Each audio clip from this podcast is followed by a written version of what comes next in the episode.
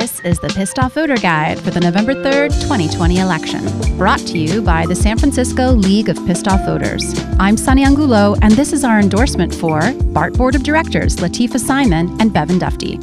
We endorse Lateefah Simon for BART Board District 7.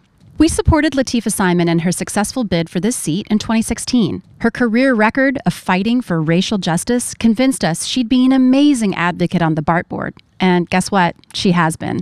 Over the last four years, Lateefah has been a vocal champion against policing in practice and in the BART budget.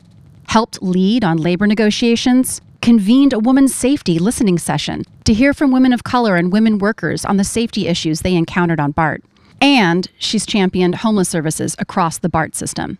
She's now the president of the BART board, and we are happy to support her reelection effort. Vote Lateefah Simon for BART Board District 7. We also endorse Bevan Dufty for BART Board District 9. We didn't always agree with Bevan, way back in the day when he was a moderate on the San Francisco Board of Supervisors, you know, before you whippersnappers were born.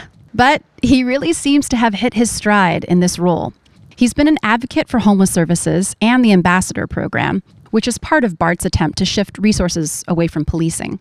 He's secured additional resources for elevator attendants and custodial training and certification in a partnership with Urban Alchemy, a program for formerly homeless or system involved folks. And he stood his ground when moderate SF politicians tried to undermine the affordability of a housing project planned on BART property. We're amped to endorse him this time around. Vote Bevan Dufty for BART Board District 9. The Pissed Off Voter Guide is your secret decoder ring to progressive politics in San Francisco. Check out our full guide online at theleaguesf.org. And please share it with your friends. Thanks for listening.